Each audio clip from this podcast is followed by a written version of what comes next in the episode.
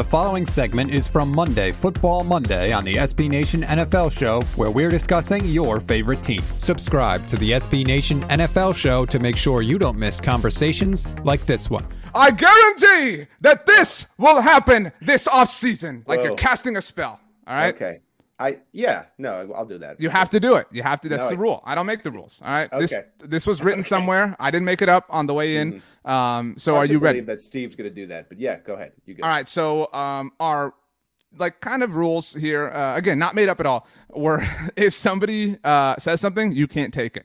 And you can't say two things of the same vein. So you can't say like quarterback X will be traded and then say quarterback Y will be traded. You have to kind of differentiate them as much as you right. want. So Pete, because we can't repeat one another and because you are so handsome, I will let you go first. But remember, you got to cast the spell. Hit me with it. Okay.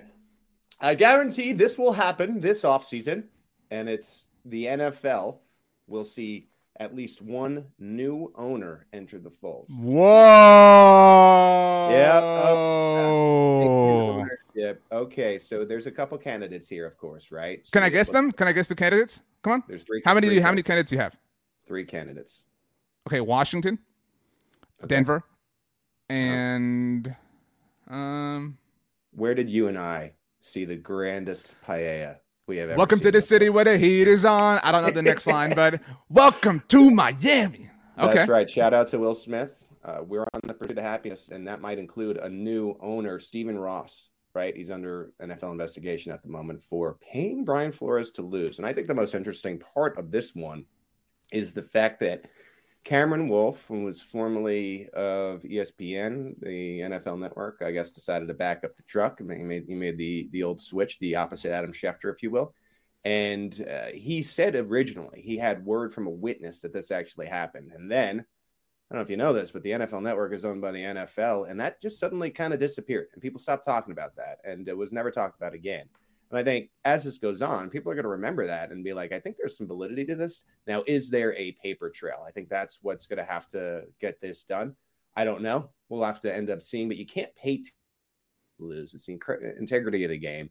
And if it's guaranteed and if it's if it you know goes through and, and it seems like this was a, a real thing, I don't know how you you don't put this owner out. You just can't have it. It's it's similar to, I don't know why I'm thinking about this, but Pete Rose and betting on the game and the Hall of Fame thing. And and I, you know, still still to this day, because it just it's just so black and white.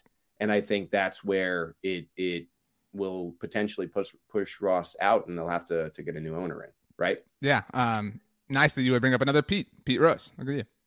Yeah. Uh, greatest hitter of all time. Jeter up there. Okay, so Washington. Now, Dan Snyder, this one's obvious. We don't really need to go into the super detail here. It's just instance after instance, moment after moment, and enough skeletons, I think, for the league to say, you know, it's time to make a change if they want to. Now, I think what's always interesting about Washington, and I've said it here before, is Washington and Dan are by far the worst when it comes to these type of things, but I think there are a lot of things in the N F L, and I think I can reasonably say that, where other owners have been involved in, I don't want to say similar things, but other moments of, well, you know, should ownership have been doing that? And it's just, you're setting a new precedent there. And I think that's where maybe Snyder gets protected in the fact that we don't want to open up what would be the equivalent of Pandora's box. And so mm. it remains to be seen, but Washington is another candidate. And this is, here comes the guarantee, very less spicy than my first two. Bland, vanilla yogurt, if you will. The Bowlen family literally has the Broncos up for sale. So we're guaranteed at least one. But my point here is there's at least one. It might be two. And mm. in a wild turn of events, it could be three. Mm.